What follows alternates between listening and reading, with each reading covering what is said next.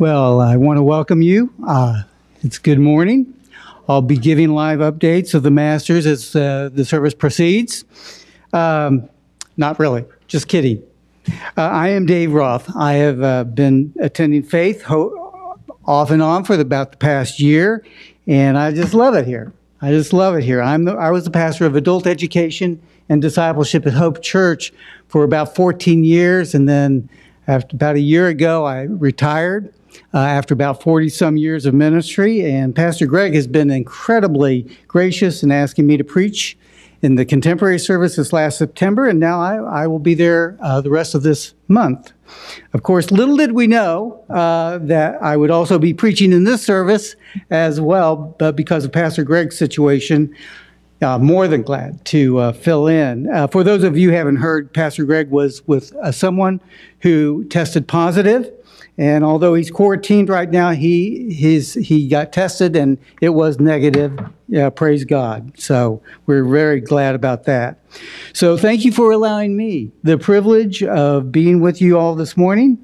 With that, uh, let us come before the Lord our God, entering his gates with praise and thanksgiving. Please turn to him, joyful, joyful. We adore thee, number 13. Please stand.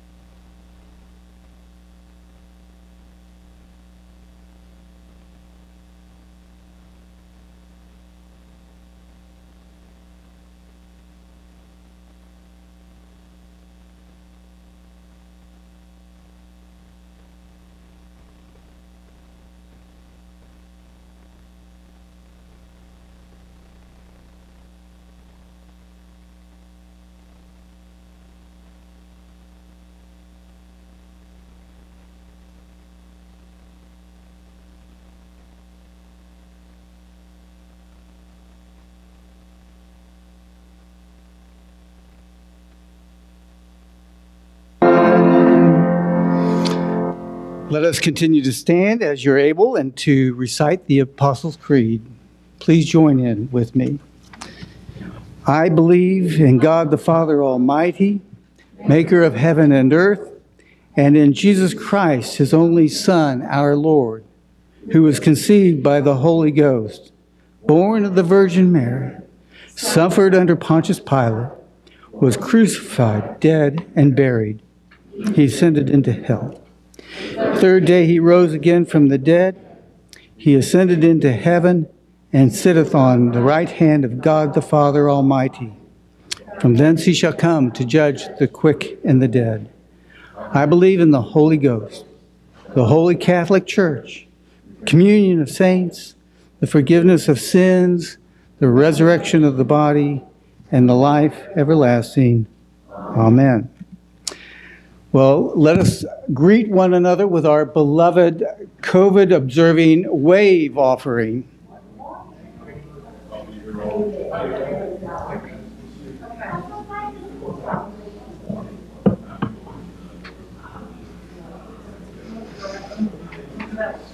Thank you. You may be seated.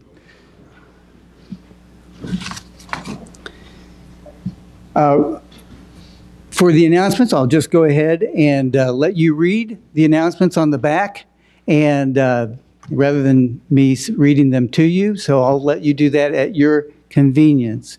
If you will, just bow with me and let us pray. Well, Lord God, we just want to take this time to remember, to remember that you are the one who rescued us when we had nowhere else to turn. And to remember the many, many ways you have protected us, provided for us, put your hand upon us. To remember the miracles and the ways you've intervened in our lives and the lives of those we love. To remember your inexhaustible grace and forgiveness, your unending patience with our weakness and our sin.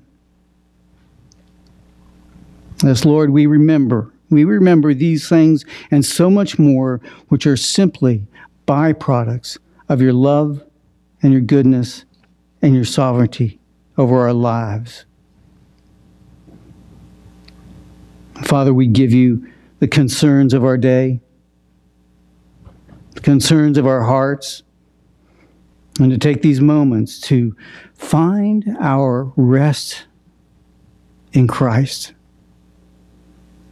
Though the surface of our lives may be as tumultuous as a storm on the high sea, the anchor of our soul, Jesus Christ, holds us steady in these quiet places beneath the sea. As your word says, the steadfast of mind thou wilt keep in perfect peace because he trusts in thee. So, Lord, once again, this morning, through the worship and through the message, help us to set the anchor of our heart and fix our mind on you. May this morning's worship be a source of strength that helps us to take your peace and your presence into the rest of our week. We pray this in the name of our Lord Jesus Christ, who taught us to pray Our Father, who art in heaven, hallowed be thy name.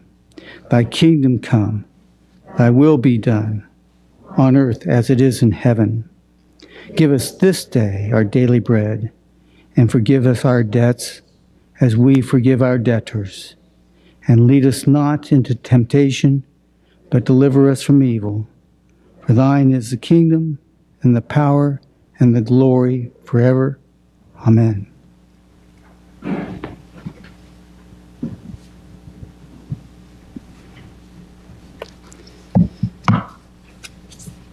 Scripture lesson that we have for today is taken from Matthew chapter 6, verses 25 through 34. Should be there in your Pew Bible on page 685. Therefore, I tell you, do not worry about your life, what you will eat or drink, or about your body, what you will wear. Is not life more important than food, and the body more important than clothes? Look at the birds of the air. They do not sow or reap or store away in barns, and yet your heavenly Father feeds them. Are you not much more valuable than they? Who of you, by worrying, can add a single hour to his life? And why do you worry about your clothes? See how the lilies of the field grow, they do not labor or spin, and yet I tell you that not even Solomon, in all of his splendor, was dressed like one of these. That is how God clothes the, gra- clothes the grass of the field, which is here today and tomorrow is thrown into the fire. Will he not much more clothe you, O you of little faith? So do not worry, saying, What shall we eat? What shall we drink? What shall we wear? For the pagans run after all these things, and your heavenly Father knows that you need them. But seek first his kingdom and his righteousness, and all these things will be given unto you. Therefore, do not worry about tomorrow, for tomorrow will worry about itself. Each day has enough trouble of its own.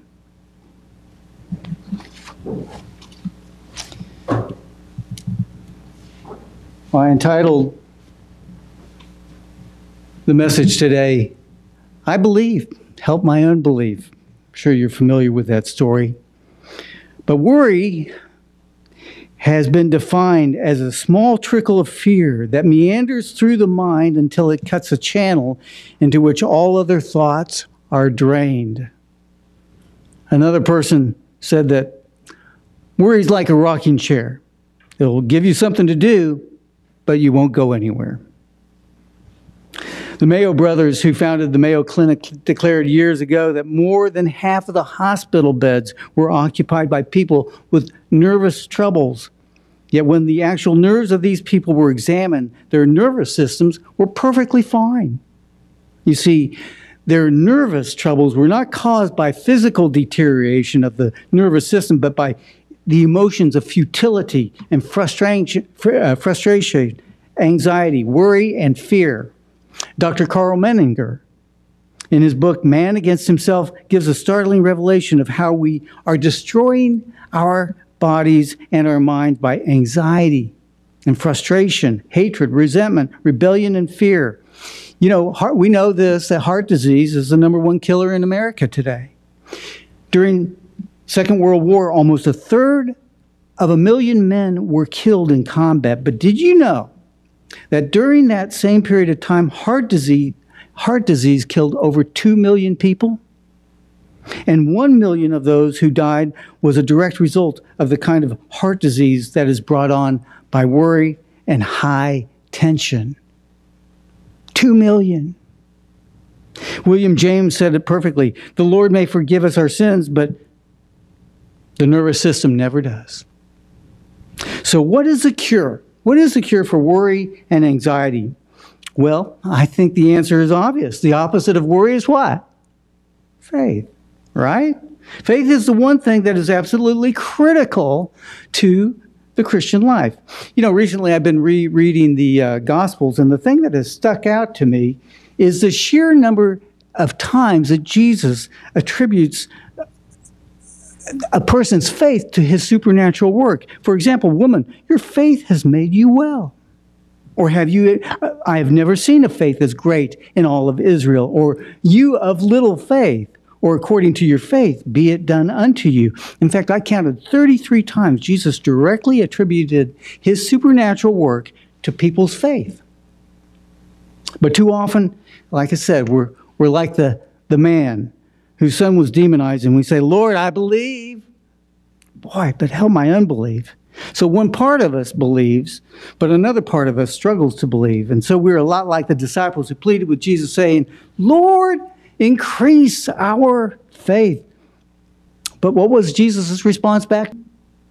He said, Yeah, if you have faith as a mustard seed. Well, mustard seed?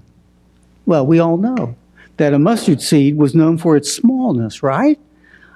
Therein lies the answer to our faith problem. You see, what Jesus was saying to them was it's not how big or small your faith is, rather, it is the strength of the object of your timid. The object of his faith is totally, totally reliable. You see, the more we have a vision, you know, and an understanding and a knowledge of the thickness, if you will, of the object of our faith, the greater confidence, the greater courage we can have. In other words, faith will not be something we have to, you know, crank up. It will be a natural response that comes from a heart that knows God. I, I bet, I bet a number of you have read this book. It's called Knowledge of the Holy by A.W. Tozer, but he says something I think incredibly classic and very, very, very important. I think every believer should take this to heart. He says this What comes into our minds when we think about God is the most important thing about us. I really like that. The thing that comes into our minds when we think about God is the most important thing about it. It will determine everything about us. You see, the greater our idea of who God is, the greater our faith will be. This is why I want to spend the rest of our time talking about one of the powerful aspects about God that can have an amazing, an amazing effect on our ability to, overcome worry, stress, and tension. And that is the sovereignty of God. Now, I know this is a big, it's a big old subject, but uh, I believe that this alone can thicken the ice of our understanding of who God is, the sovereignty of God. Now, do you all remember a book? This was some time ago. I date myself, but it was called "Why Bad Things Happen to Good People." By a, uh, it was written years ago by uh, Rabbi Kushner. Uh, he, he, it was his attempt to make sense out of a, a tragedy in his own family, and he was trying to resolve the issue between a sovereign God and the reality of evil. Rabbi Kushner concluded that the author of the book of Job was, and I quote, forced to choose between a good God who is not totally all powerful or a God who is all powerful but not totally good. Hmm. So Kushner believed that the author of Job resorted to choosing to believe God's goodness over his power. So, according to Kushner, it can't be both, that God is both all powerful and yet all good and all loving. And so he chose to believe God's goodness over and love over his being all powerful. So, in other words, for Kushner, it's kind of like God can affect some situations, but even he, God, even God, is at the mercy of fate and evil, where he's left you know, hanging his head, wringing his divine hand, saying, Man, Oh man, I tried, I tried to keep that plane from crashing, but the wind just took me by surprise and took that plane right out of my hands. Dang it. I just wish there could have been something more I could have done. Now, I know. Before we dismiss this out of hand, okay? The appealing part of what he is saying, what Kushner is saying, is that he does answer the big question that has haunted men for uh, several millenniums, which is if God is all powerful and all good and all loving, why is there so much pain? Why is there so much heartache and evil, suffering in the world? So he does answer that. And so Kushner, in his zeal to reconcile evil fate with God, has had to either lop off God's power or lop off God's goodness and love to make any sense of this divine dilemma. But the problem, the problem in doing so, he chooses his own rationality over what the Bible clearly teaches, which is that God is both all powerful and all good and all loving. So, sure, it's easy to dismiss uh, Kushner and his cl- conclusions, but let, let me say this. Before we do, we need to examine our own shortcomings when it comes to thinking about God's sovereignty. I find that there are typically two things wrong with the way we often refer to the providence of God. One is that we almost always refer to God's sovereignty and control in connection with the good things that happen to us. Uh, way back uh, years ago, my family and I, we lived in Charlotte, and we were on our way to uh, Myrtle Beach, and we were on this two lane highway for part of the time. And just as I came over the hill, an oncoming car was just had just passed somebody and was slipping back into their own lane. Just the second we came over the hill. And I thought of God's providence, and I thought of God's protection. I mean, if if if we had been in that same place just 5, 10, 15 seconds earlier, well, it could have been terrifying. And so I chalked it up to God's sovereignty, right? Well, think about it. You almost never hear someone say something like, God was really watching over us when we almost had that head on collision, right? We almost never attribute bad things to the intervening hand of God. The implication we make, whether it is conscious or unconscious, is that God intervenes at some points in our lives, but maybe not all. So that He's usually sovereign over our lives, mm, but maybe not always. Now, I realize most of us here don't, we don't mean to imply this, but often this is the attitude that is reflected in our daily lives by the way we respond to negative things that happen to us. But when we think this way, you know, when we think this way, we are essentially agreeing with Rabbi Kushner that God is all good and uh, yes, absolutely all loving, but uh, maybe not all that powerful or all that in control. He's sovereign some of the time, but maybe not all the time. Well, let's look at what Scripture says. I think one of the most powerful verses in the Bible is found in Colossians 1:17, which says, "In him all things hold together." Now, I happen to believe when he says all things, uh, he means all things. I remember I was fascinated by the fact that no one knows what holds electrons in their orbits around the neutron and its molecular structure. It's the smallest unit that makes up all things. It is thought that gravitons, quote unquote, transmit the gravitational force that is necessary for the electrons to remain intact. But at this point, at this point is merely a theory and has not been empirically observed. And guess what? It will likely never be observed because it's an invisible force. So what's that invisible force? Well, Hebrews 1 3 tells us that Christ upholds all things by the word of his power. John 1 1 through 3 says, In the beginning was the Word, and the Word was with God, and the Word was God. He was in the beginning with God. And all things have come into being through him, and apart from him, not even one thing came into being that has come into being. So, if this is true, then the molecules that make up the pew you're sitting on, the floor I'm standing on, the car you will be driving home, the home that you live in is all held together by the invisible force of the Word of God. In fact, the Bible tells us that God created all things. He spoke and it was done. He commanded and it stood fast. Psalm 33 9.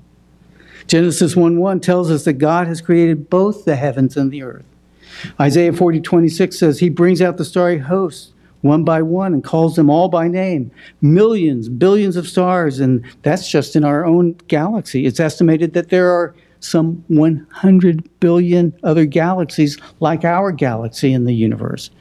Our galaxy, the Milky Way, represents one trillionth of the universe. One trillionth. He calls the stars all by name, and because of his great power and the strength of his might, not one of them, not one of them is missing. But not only that, the Bible also teaches us that God sustains you and I. Acts 17. He himself gives all men and breath and, and life and everything else. For in him we live and we move and we have our being. Every breath we breathe is from God.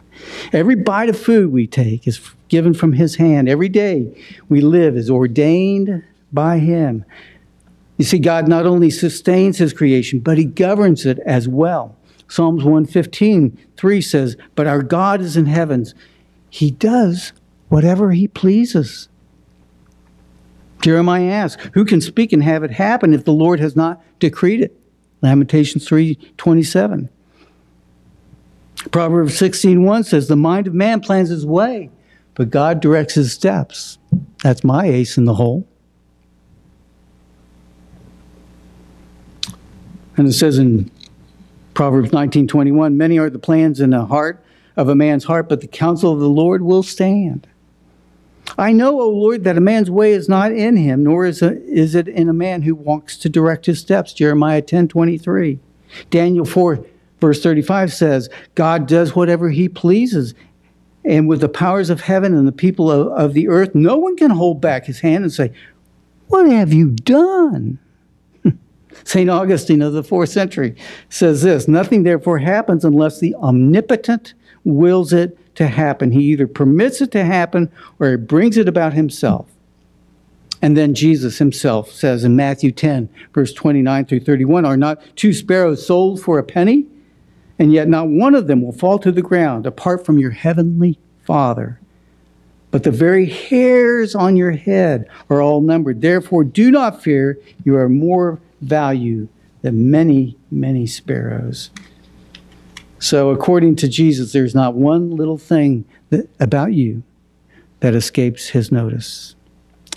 Uh, John Piper says in his newest book, The Coronavirus and Christ, not one sparrow falls, but by God's plan. Not one virus moves, but by God's plan. This he calls, this is what Piper calls, the, I like this, the meticulous sovereignty of God. He says the sovereignty of God is all encompassing and all pervasive. He holds absolute sway over this world.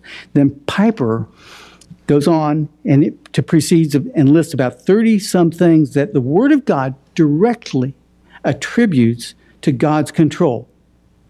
Hang with me. The wind, lightning, snow, gnats, flies, locusts, quail, worms, sparrows, grass, plants, famine, the sun, prison doors, blindness, le- leprosy, deafness, paralysis, fever, every disease, the hearts of kings, and their nations, and on and on and on. The meticulous sovereignty of God. Think about it. So, yes, the coronavirus was sent, therefore, by God's hand. It is a bitter season, yes, of course, but God has ordained it, God governs it, and He will end it. No part of it is outside His sway. Do you believe that? Okay. So, why has God allowed this virus? what is God doing? Well, God is doing what He's always doing. He's doing a million and one things that we have no idea what He's doing in preparation for our eternity and our heavenly existence. Again, Daniel 4:35 says all the inhabitants of the earth are accounted as nothing and he does according to his will among the hosts of heaven and among the inhabitants of the earth and none can stay his hand or say to him, "What have you done?" Psalms 40 verse 5 says, "You have multiplied, O Lord my God, your wondrous deeds and your thoughts towards us. None can compare with you. I will proclaim and tell them, yet they are more than can be counted." So, yes, God is doing more things in us, listen, personally, in our nation, and in the world than we can ever hope or imagine or even count. But we as Christians, let's go back to the beginning of this message about worry and fear. I think for myself and, and many of us, this pandemic is revealing some of the fissures of our faith, fissures in our true knowledge about who God is. On one hand, we have what we say we believe is true about God, but on the other hand, our actions and our emotions often belie what we say we truly believe, right? Uh, I have a little workbook. I really, really love this workbook. It was written back in the 70s by Warren and Ruth Myers. It and uh, it was it's called experiencing god's attributes great little work i think it's still being published uh, but with each attribute of god one of the questions uh, they have you respond to ask this although with my conscious mind hang with me here listen although with my conscious mind i agree that god is whatever the attribute is we'll use god's sovereignty because that's our our attribute for today although with my uh, conscious mind, I agree that God is sovereign. Does my outward, and I will add my inward life, demonstrate that He is? It's a great question. Let me say it again. Although with my conscious mind I agree that God is sovereign, does my outward life, my actions, my responses, and my inward life, my heart and my emotions, demonstrate that he is? Wow, that's a big question, isn't it? How many of us here have been at times swept hmm, by a wave of panic and anxiousness and fear over this virus. Maybe it was uh, when you found out someone you had been with tested positive, or you had touched a bunch of products and forgot to sanitize your hands afterwards, or you accidentally shook hands and hugged someone and uh, trying not to be rude, you didn't immediately sanitize your, your hands. Or maybe one day you woke up and you didn't feel very well. You know, it felt maybe a little bit of a sore throat or kind of achy, and you, wave of panic goes through your, your heart. Well, I had a scare this summer. Um, I, I actually sort of hesitate to tell you because you're going to think, man, Ralph, you are really dumb. But yes, I really was. But uh, yeah, this is for the glory of God. And so, yes, I will be the fool for Christ here. So here's what happened. I uh, was scheduled to have an endoscopy. Uh, uh, did I say that right? Endoscopy. It, anyway, it's a fairly quick operation where they stick a camera down your throat and look into the interior of your stomach. And um, and so I had to get tested before I went through this operation. And so I went for a COVID test. And I went to this little clinic on Summer Avenue, and I got there a little early so I could avoid any long lines. And, and so I was one of the first ones there. But it was a really pretty quick procedure. I was in and out in, say, 10, maybe 15 minutes. So I go to the front door and immediately am handed a clipboard and a pen to fill out the paperwork, which I do. Then after I went into another room and sit down, the nurse, you know, puts a swab up your nose Okay, she does that, no problem. But upon leaving, I have to open a couple of doors by taking it by the doorknob. And, uh, and so I do. And before I know it, I'm, I'm outside and back in my car. Well, I get into my car, but I'm immediately distracted by a decision I have to make really quickly, and that is uh, whether I still have time to catch up with my family who was going to Kentucky Lake for that weekend. Uh, see, I was, I was thinking the procedure was going to take longer. I thought it was going to, you know, take more of the morning. And so I had to make a quick decision whether I was going to try to catch up with them or not. But uh, eventually I decided not to go. But I got home and it smacked me up against the head. When I get to my kitchen, I hadn't sanitized my hands that whole time. I mean, I got in my car, I had forgotten totally about it. And I just kind of just spaced out, you know, and forgot thoroughly to, to, to do all that. I'm thinking, how, what an idiot. You know, how dumb could I be? Well, for the next week, I woke up every morning checking to see if I had any symptoms, found myself really having to invoke Psalms 91, and I would really recommend that to you to ward off the fear and the panic that would just kind of sneak in.